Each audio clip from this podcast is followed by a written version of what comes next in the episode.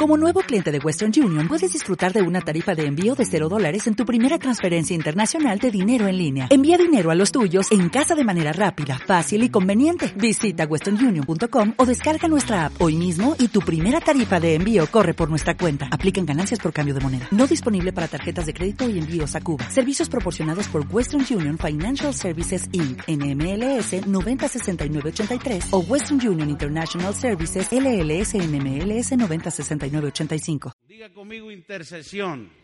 Vamos a entender qué significa intercesión, cuán importante es la intercesión, por qué los cristianos debemos de interceder, qué podemos lograr a través de la intercesión, cuál es la diferencia entre intercesión y oración. Es muy importante entenderlo porque todos nosotros debemos de ser intercesores. Hay personas que creen que la intercesión es solo para los que tienen el don de intercesión y no es así. Todo cristiano debe interceder porque es una muestra de amor, amén. Es una muestra de generosidad.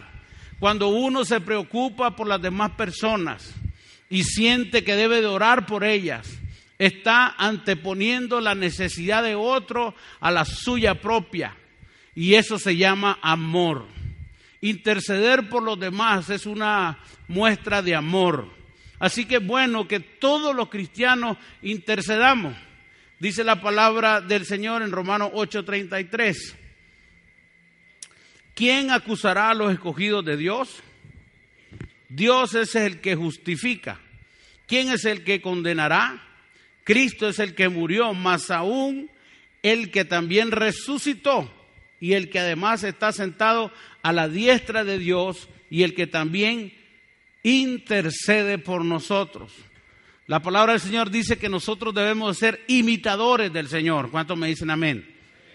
Pero muy pocos de nosotros practicamos la intercesión. Generalmente oramos mucho por nuestras necesidades y eso no es malo.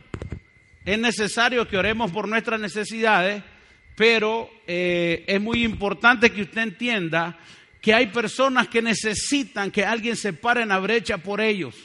Orar significa comunicarse con Dios. Amén. Orar significa tener una relación donde usted entiende que Dios le escucha cuando usted le habla. Y eso hay que tener fe para eso. Porque el que se le acerca a Dios tiene que creer que le hay. ¿Cuántos me dicen amén a eso? Entonces, si uno ora, por ende tiene fe. Porque si no, ¿con quién está hablando?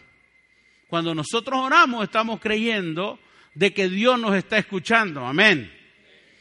La intercesión es igual, solo que es por alguien más, no por uno mismo. Amén. Voy a pedirle a Ángel que venga aquí rápidamente. Intercesión significa ponerse en el lugar del otro.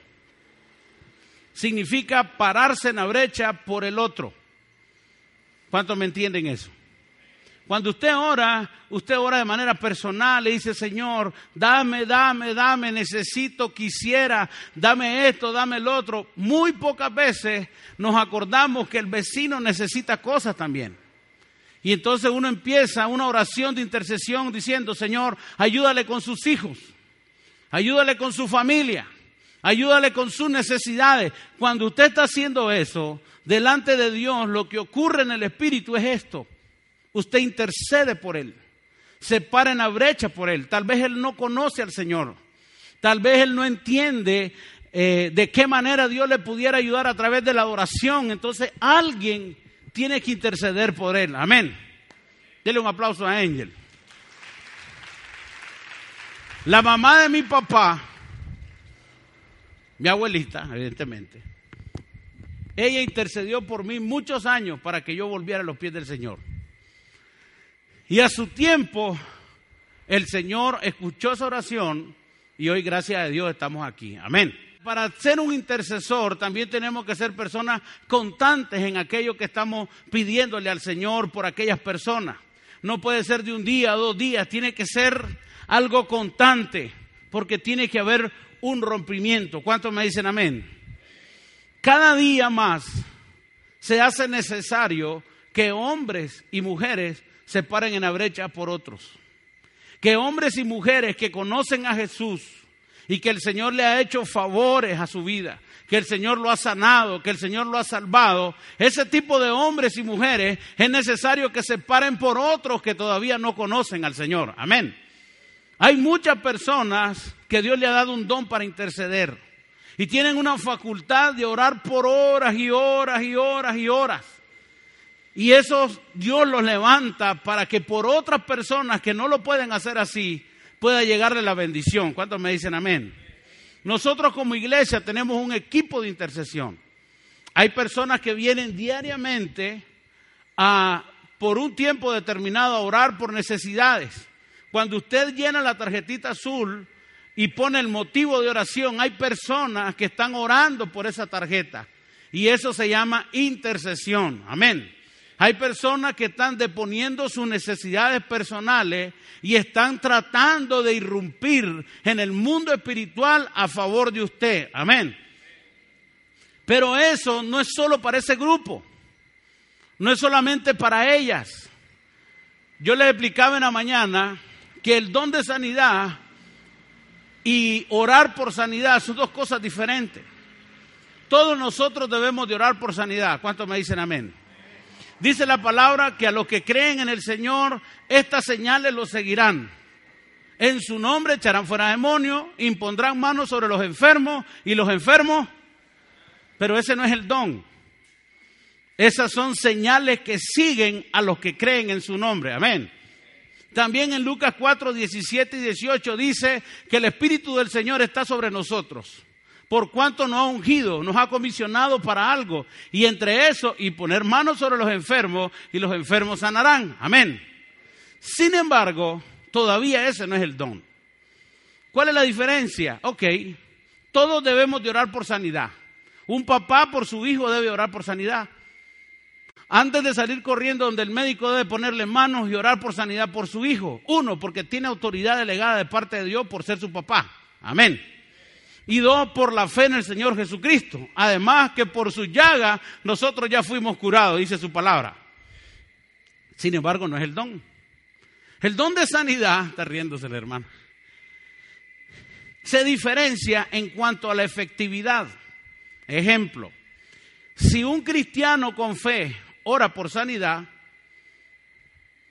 y ora por diez personas, posiblemente se sanen cuatro o tres personas. Si una persona que tiene el don ora por sanidad, se van a sanar de 10 que ora, por lo menos 7 u 8. Entonces el que tiene el don es mucho más efectivo porque está ligado a su propósito. Amén. Los que oramos por causa de las señales y la fe en Cristo Jesús es por causa de un equipamiento que tenemos por la fe. Amén. Entonces, lo que está ligado a su propósito va a ser más efectivo. ¿Cuántos me entendieron eso? Es igual la intercesión. Todos debemos de interceder, pero el que tiene el don para interceder va a ser más efectivo en el mundo espiritual. Amén. Va a llegar a lugares, a tocar una puerta y destrabar bendiciones para otros.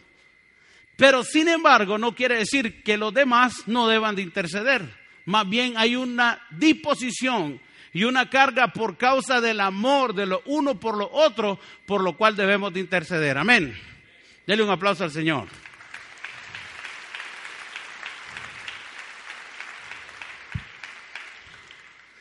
Vamos a tratar de entender lo importante que es interceder. Vaya al libro de Daniel, capítulo 10, versículo 11. Daniel 10, libro de Daniel, capítulo 10, versículo 11. Y cuando usted lo tenga, me dice, yo voy a ser un intercesor también. Y dice la palabra, y me dijo, está hablando Daniel, dice, y me dijo, Daniel, varón muy amado, está atento a las palabras que te hablaré y ponte en pie, porque a ti he sido enviado ahora. Mientras hablaba esto conmigo, me puse en pie temblando a Daniel se le apareció un ángel. Mientras estaba hablando conmigo me puse en pie temblando y entonces me dijo, Daniel, no temas, porque desde el primer día que depusiste en tu corazón a entender y a humillarte en la presencia de Dios, fueron oídas tus palabras Y después dice, y a causa de tu palabra yo he venido. Póngale atención a eso. Daniel se dispuso a solicitar algo al Señor. Y por causa de la palabra de Daniel, de la petición de Daniel, algo fue desatado en los cielos. ¿Cuántos están conmigo? Sigamos.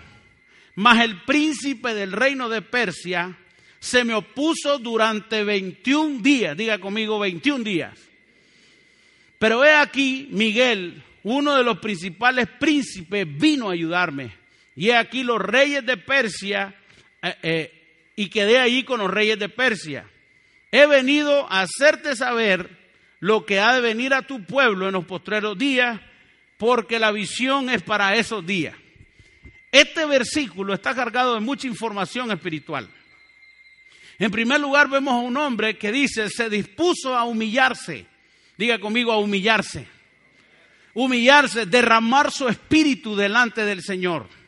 Entendiendo que depende absolutamente de Dios. Amén.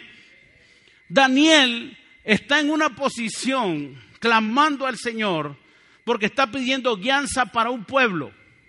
El ángel llega para enseñarle sobre los, los días siguientes, para darle información de los días siguientes. Pero importante ver que le está dando una aseveración el ángel porque le dice, desde el primer día que te dispusiste, había venido la solución, por decirlo así.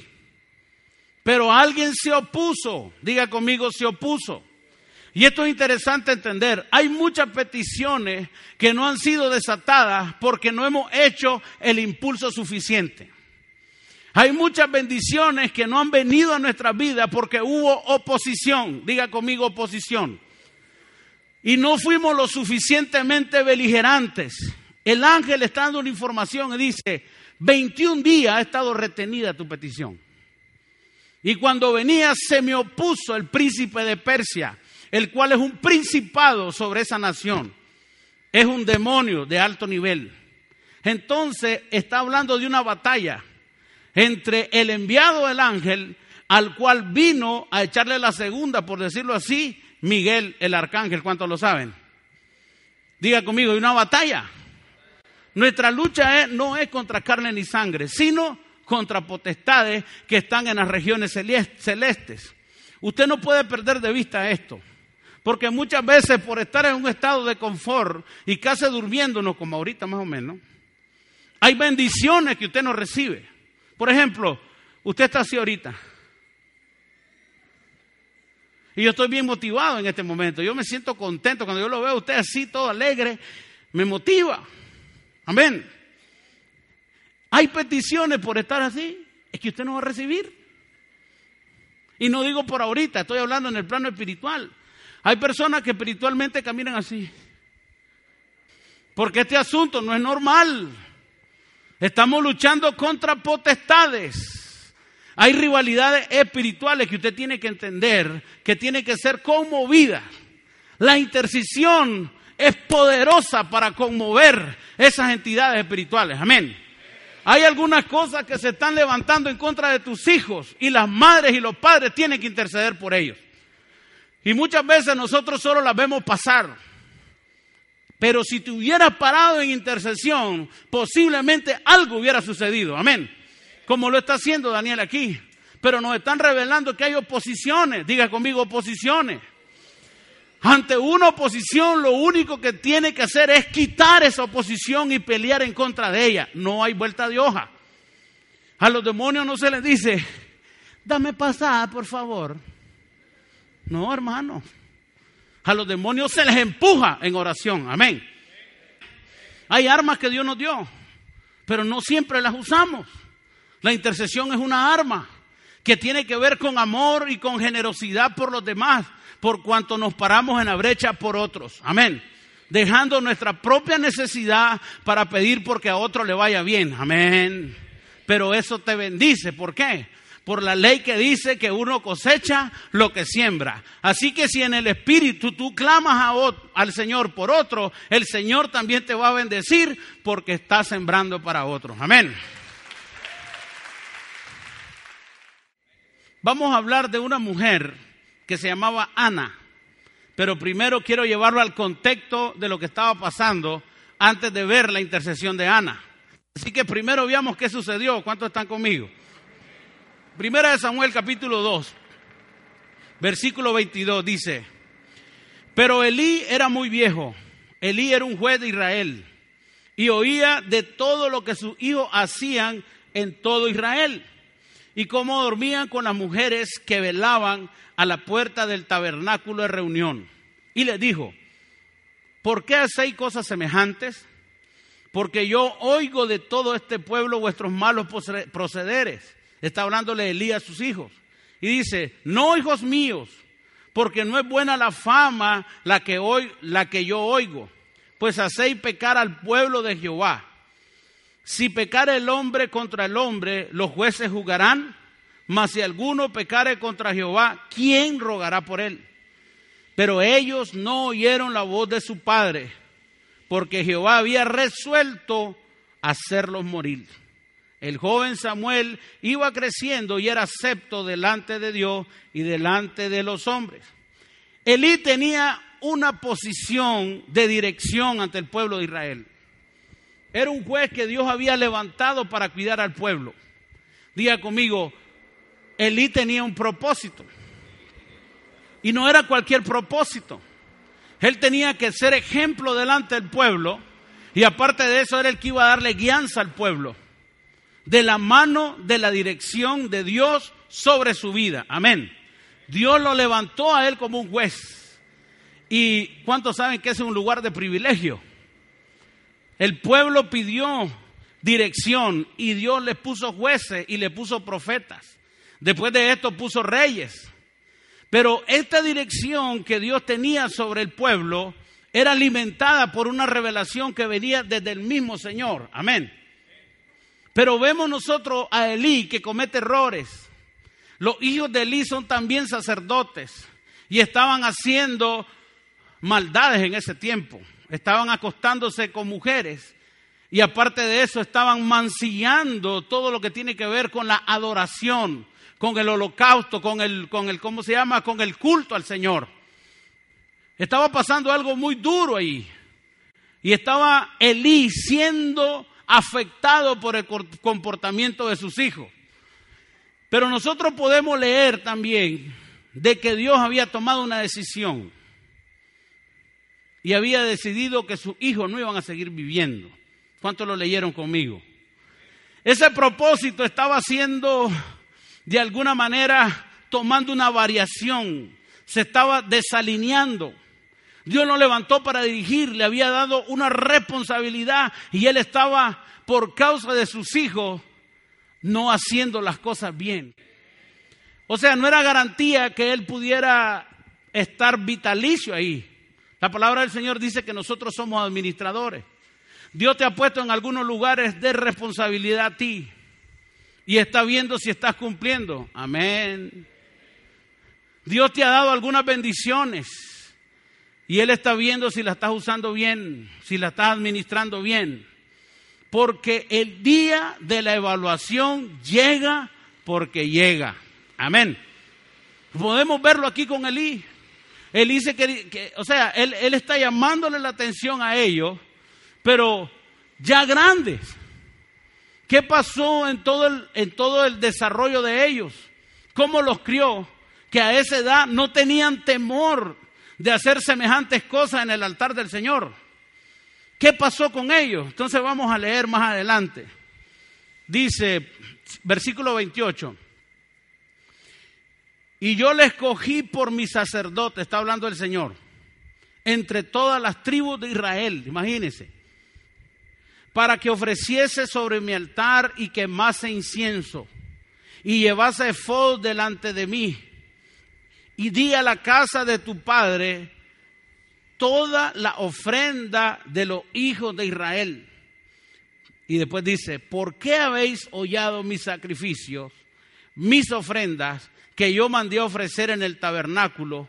Has honrado a tus hijos más que a mí engordándoos de lo principal de todas las ofrendas de mi pueblo. Fíjese bien, Dios le hace un reclamo directo y le dice, te di economía, te di eh, un lugar de privilegio, te di que administraras el lugar santísimo. De todo Israel te escogí a ti. De toda la nación me fijé en ti, le está diciendo el Señor. ¿Cuántos saben que eso es un reclamo? Amén. Ok.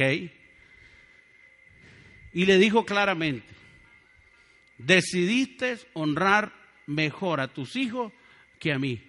¿Cuántos saben que amaremos al Señor nuestro Dios con todo nuestro corazón, con toda nuestra mente, sí o no? Y en primer lugar sobre todas las cosas. Este es un reflejo del Dios que tenemos. Dios no es un Dios de segundos lugares. Dios es un Dios celoso. Amén. Dios es amor. Pero también Él va a reclamar su lugar y eso es lo que está haciendo aquí. Entonces, ¿qué es lo que tenemos? ¿Cuál es el problema que vemos aquí? Sencillo. ¿Cuántos saben que Elí era un juez? Si él era un juez, era el que estaba dirigiendo la nación. Amén. No solo era el problema de Elí, era un problema de nación. Dígale que está a su lado, era un problema de nación. La cabeza estaba mal. El dirigente estaba mal. Y si se hiere al pastor, las ovejas son dispersas, dice la palabra. El enemigo se había colado en todo el asunto ahí y había logrado tocar al líder.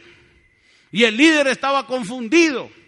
Aún en medio de todo el ambiente en que él se movía, logró meterse el enemigo y desenfocarlo del propósito. Diga conmigo, desenfocarlo del propósito.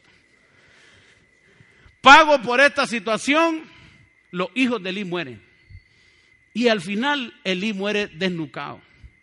Elí estaba sentado en una silla y le llegan a dar la noticia que el arca de la alianza fue quitada del, del, del, ¿cómo se llama? Del palacio, del templo, y él se resbala de la silla y cae para atrás y se desnuca. Esa no debe haber sido la muerte de él.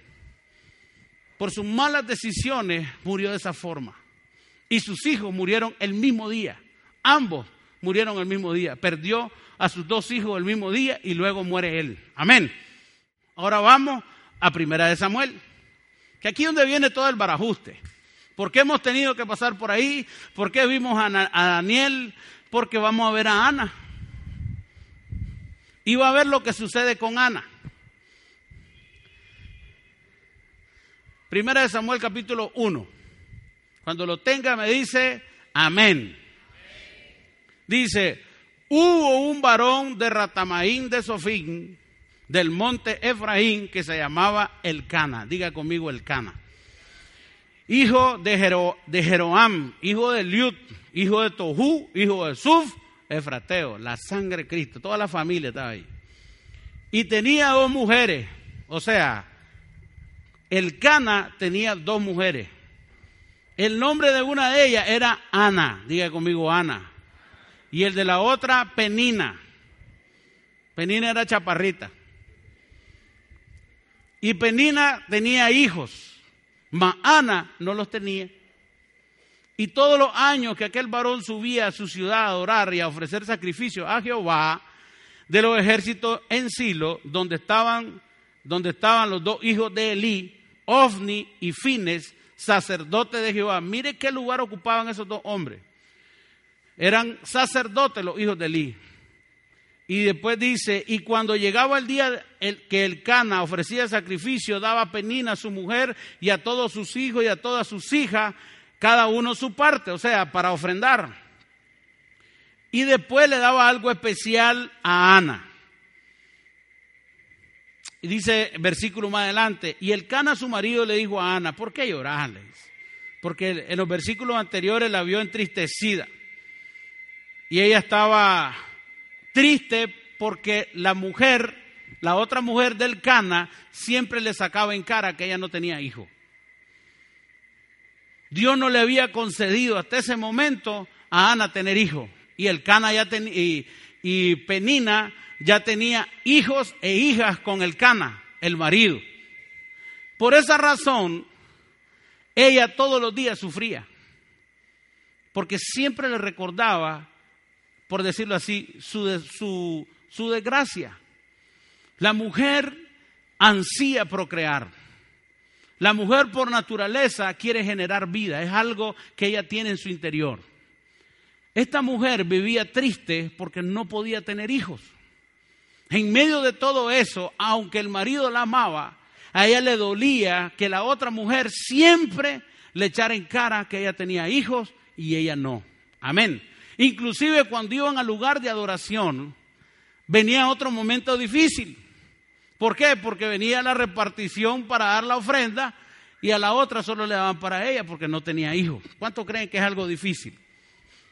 Ella estaba triste. El marido la borde, le dice, hey, ¿por qué estás triste? ¿No soy yo mejor que diez hijos? Bien humilde el hombre, ¿verdad? Tal vez molestaba más que diez hijos, pues lo más seguro. Pero el vacío en el corazón de una mujer por un hijo es impresionante no se llena con nada. Por eso cuando una mujer pierde a un hijo, aunque nosotros los hombres lo sufrimos, jamás se compara con el vacío que queda en el corazón de la mamá. Amén. Porque hay algo que Dios puso en su interior, en su naturaleza como mujer, que necesita amar desmedidamente a alguien que es su hijo. Amén. Y ella necesita soltarlo. Ana no tiene eso aún. Pero vamos a seguir leyendo. ¿Cuántos quieren seguir leyendo? Ok. Vaya siempre Samuel capítulo 1, versículo 10 ahora. Ahí mismo, solo vayas el versículo 10. Y ahora vamos a ver a Ana orando. Diga conmigo, orando, intercediendo. Decíamos al principio que la intercesión es poderosa. Amén. Que tenemos que ser imitadores de Cristo. Amén y que por eso debemos de interceder, que aunque no tengamos el don, todos debemos de interceder. ¿Cuántos me dicen amén? También entendimos por causa del libro de Daniel que hay oposición cuando uno pide algo, ¿sí o no? ¿Cuántos me dicen amén? Y que debemos de tener una actitud, debemos de ser perseverantes, pero también debemos de humillarnos delante de la presencia del Señor. ¿Cuántos están conmigo hasta ahí? Ok. También hablamos de que el propósito de Elí había sido desviado y desenfocado. Y decíamos que Lee era un juez de Israel. ¿Cuánto me dicen amén? Y al ser el juez de Israel, era el líder de Israel. Amén. ¿Por qué es importante recordarle todo esto? Y recuerde, Ana era estéril. Diga conmigo, Ana era estéril. Y era esposa de Elcana.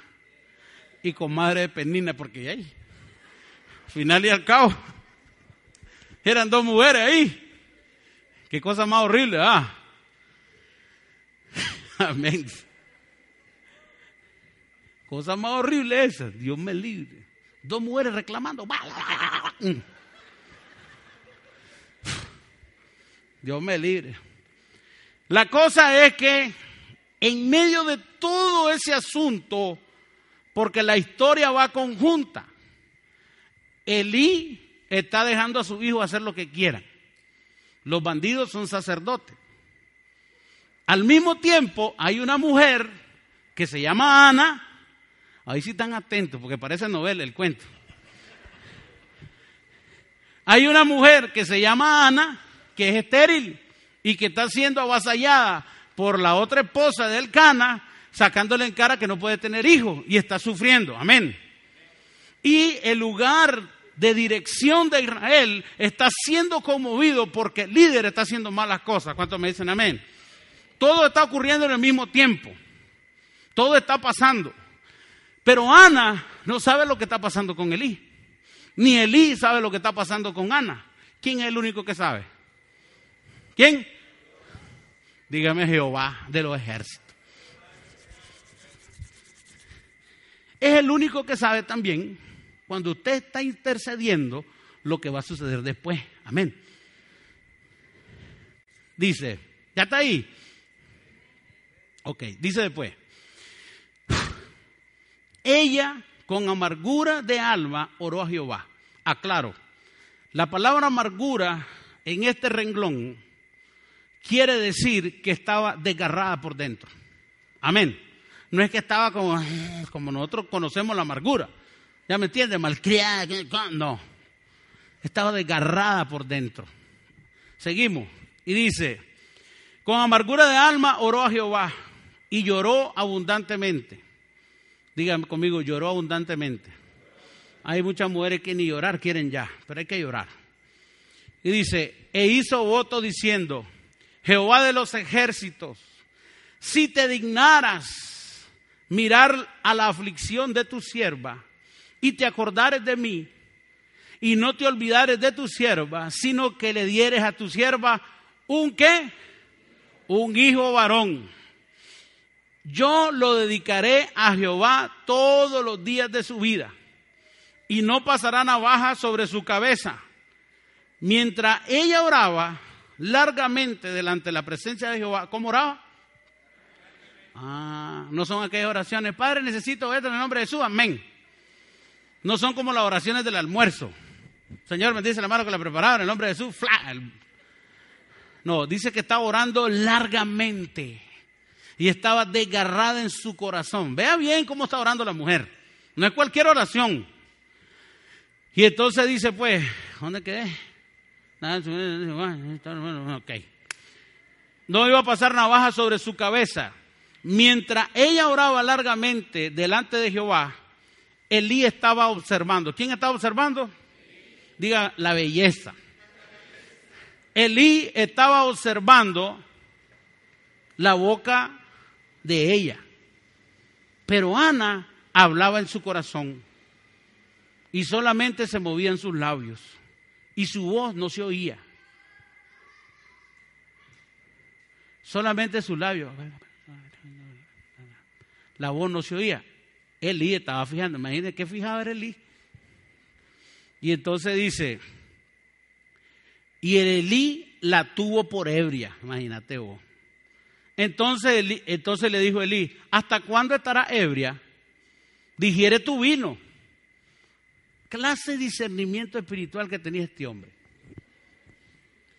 Que lo que pensó que la mujer estaba con sus vinos. En vez de pensar, está orando en voz baja.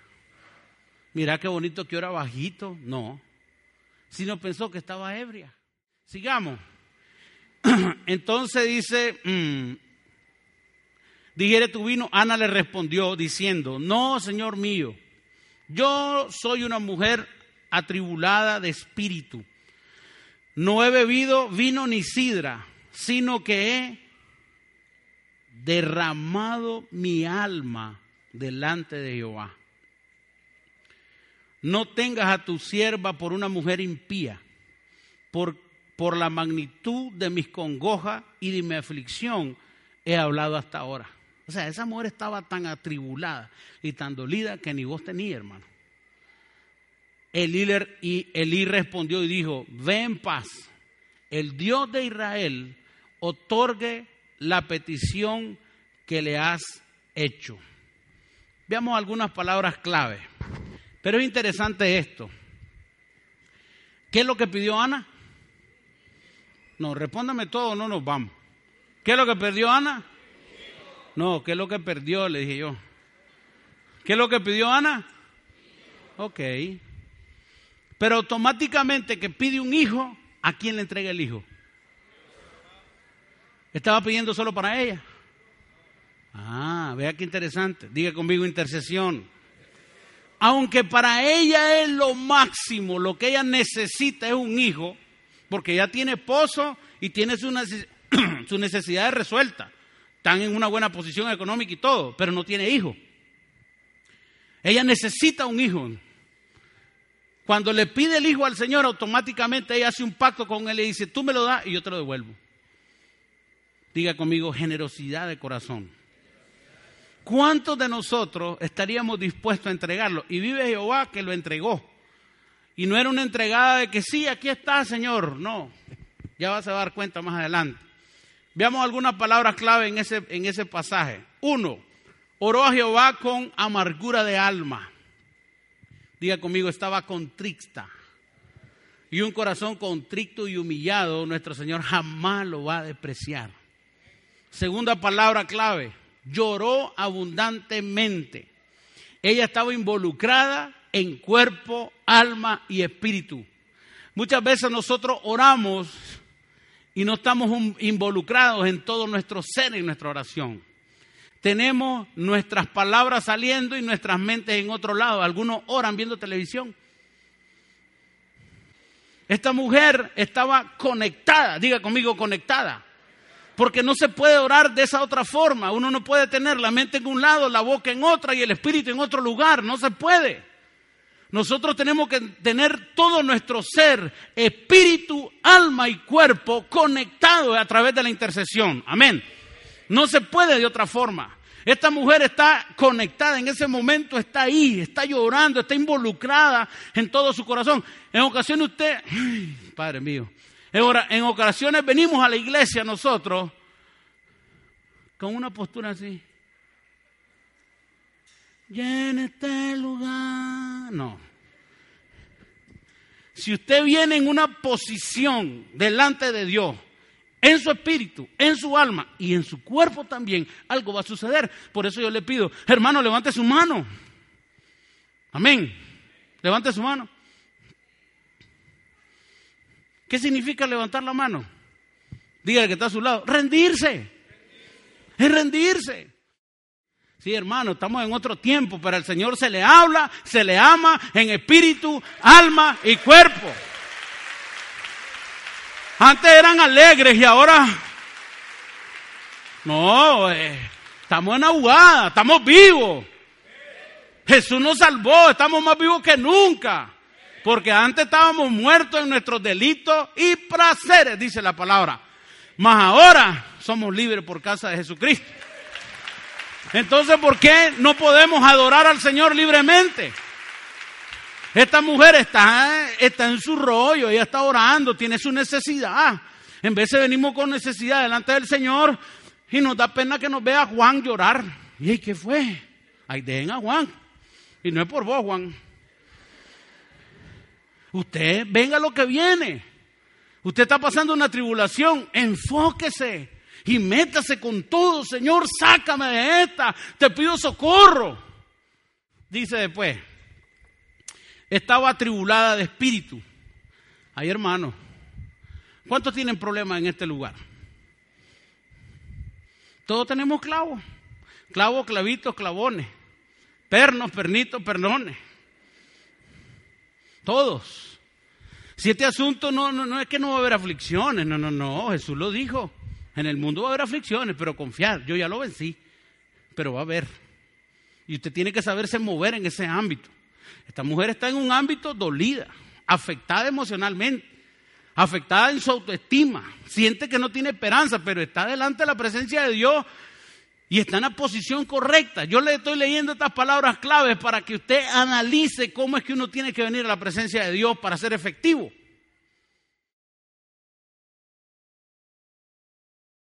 Ella derramó su alma delante de Jehová y eso significa humillarse. Amén. Vaya libro siempre de Samuel, versículo 19 ahora. Ahí nomás el otro versículo. Ana concibe a su hijo, el cual se llama Samuel. Qué interesante nombre. Y dice después, y levantándose de mañana, adoraron delante de Jehová y volvieron y fueron a su casa en Ramá. Y el Cana llegó, se llegó a su mujer Ana y Jehová se acordó de ella. Aconteció que al cumplirse el tiempo, después de haber concebido Ana, dio a luz a su hijo y le puso por nombre Samuel.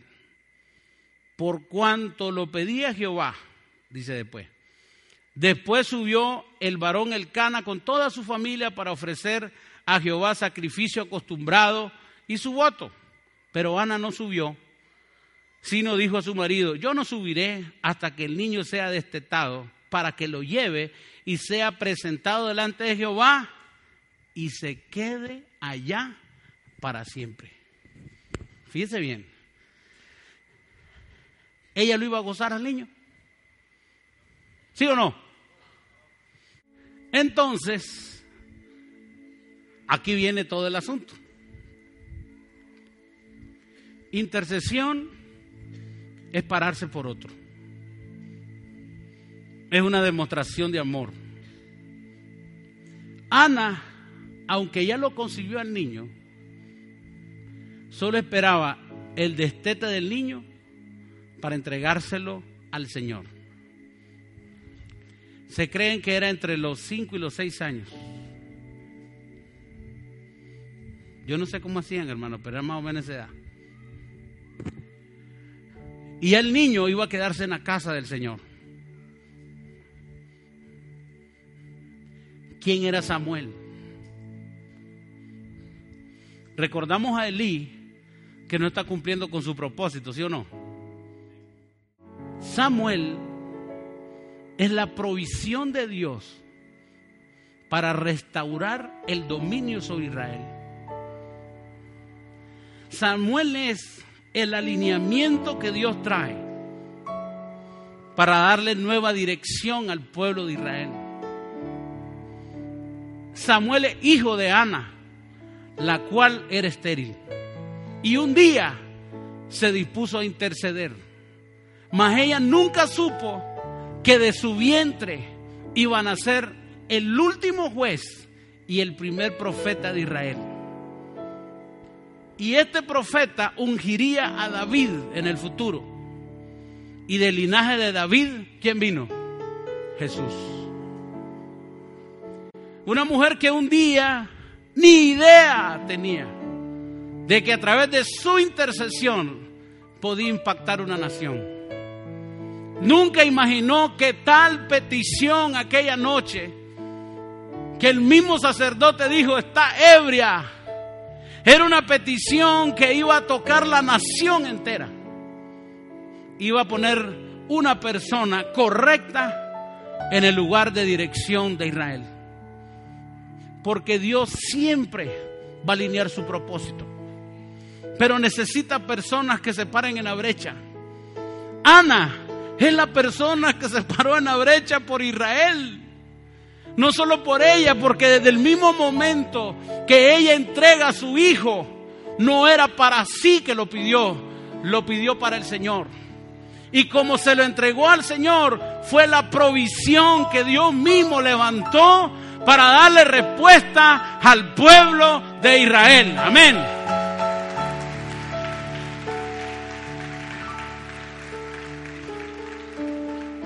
Hermano, tus peticiones son más grandes de lo que tú crees. Por esa razón, algunas peticiones tienen obstáculos. Porque algunas peticiones tuyas están alineadas a algo grande que Dios va a hacer. Tú no sabes si dentro de ti, mujer, vendrá el próximo profeta que va a tocar esta nación. Tú no sabes si dentro de la generación de todas las madres que puedan haber aquí, viene esa generación que va a levantar el nombre del Señor en alto en un nuevo nivel. Porque igual Ana, Ana no sabía nada de eso. Ana era una mujer atribulada de espíritu. Una mujer que era asariada todos los días por esa otra mujer. Pero diga conmigo, Dios tiene un plan. Y Él quiere alinear el propósito. Ahora quiero que entienda algo. Elí no tuvo solución, no porque Dios hubiera sido malo con él, sino porque él no se arrepintió. En ningún momento él se arrepiente. Él siguió su vida.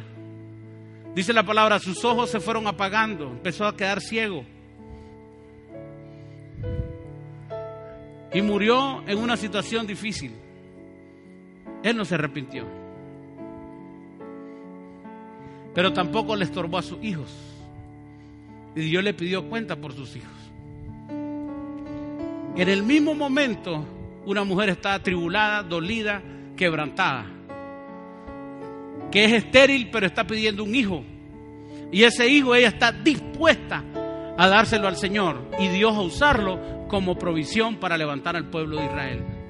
No era cualquier hijo, ni era cualquier provisión. Él ungiría a David y del linaje de David vendría Jesús. Dios lo tenía planeado todo, hermano. Por eso tus peticiones no las puedes tomar como cosas pequeñas.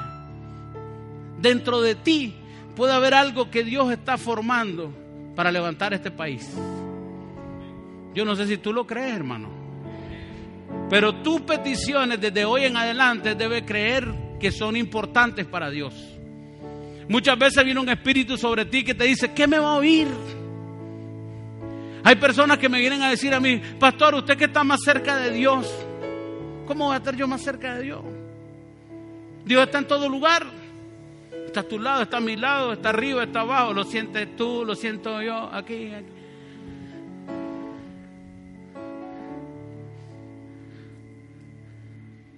Recuerda que fuimos concebidos en el cielo. Nuestra nacionalidad no es terrenal, es celestial. Y de Jesucristo toma nombre toda familia.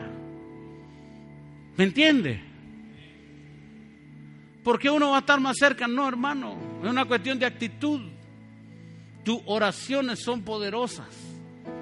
Y tu intercesión puede cambiar la vida de personas. Por eso cuando tú intercedes por tus hijos, prepárate que algo va a suceder. Cuando tú intercedes por tus hijos, prepárate porque tus hijos van a ser cambiados por el corazón de Dios. Y si hubiera un corazón de piedra, Él va a poner un corazón de carne. Por causa de tu intercesión. La cosa es esta. Muchas veces tenemos apagado el botón de la intercesión y no intercedemos. Vemos que las cosas pasan y, ah, la viste, ah, la viste, y viste, y no te involucras. Hermano, interceder no cuesta dinero. No te cobran por eso. Lo único que vas a gastar es saliva. Métete a orar y llévate un vaso de agua. Y empieza a clamar al Señor. Y conmueve los cielos a tu favor. Y todo aquello que se estuviera oponiendo en el nombre de Jesús, Él va a abrir una puerta para ti y para tu familia. What if you could have a career where the opportunities are as vast as our nation, where it's not about mission statements, but a shared mission? At U.S. Customs and Border Protection, we go beyond to protect more than borders, from ship to shore, air to ground. Cities to local communities, CBP agents and officers are keeping people safe. Join U.S. Customs and Border Protection and go beyond for something far greater than yourself. Learn more at cbp.gov/careers.